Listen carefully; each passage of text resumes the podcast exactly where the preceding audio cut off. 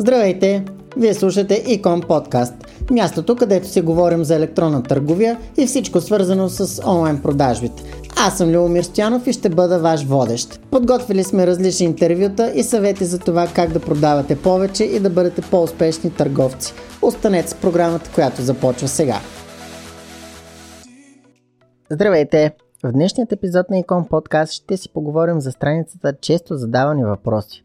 Защо е важно да имате такава страница и по какъв начин тя може да помогне на вашия бизнес, ще споделя точно сега. Този тип страници са полезни, защото могат да убедят клиента да закупи от вас, ако има някакви колебания.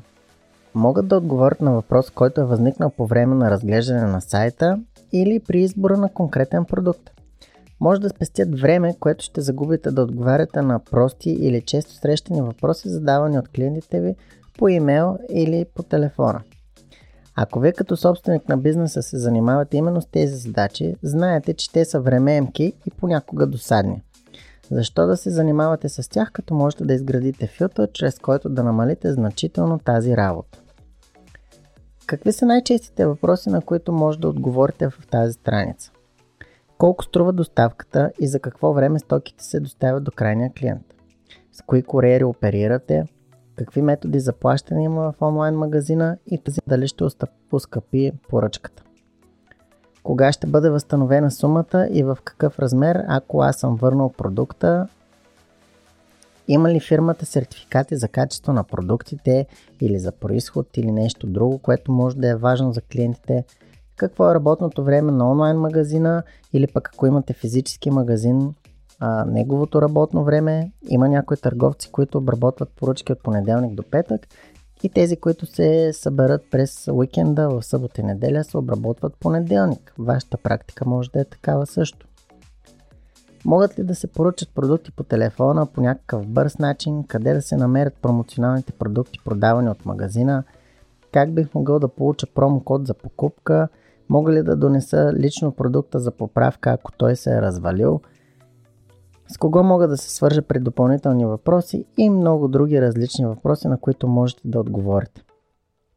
Важното е да спазвате професионален тон, да няма правописни грешки и да бъдете конкретни. Хората сканират и не желаят да четат произведения като тютюн. В тази страница могат да се опишат и синтезирани клаузи от страницата на общите условия, политиката за бисквитки или защитата на лични данни.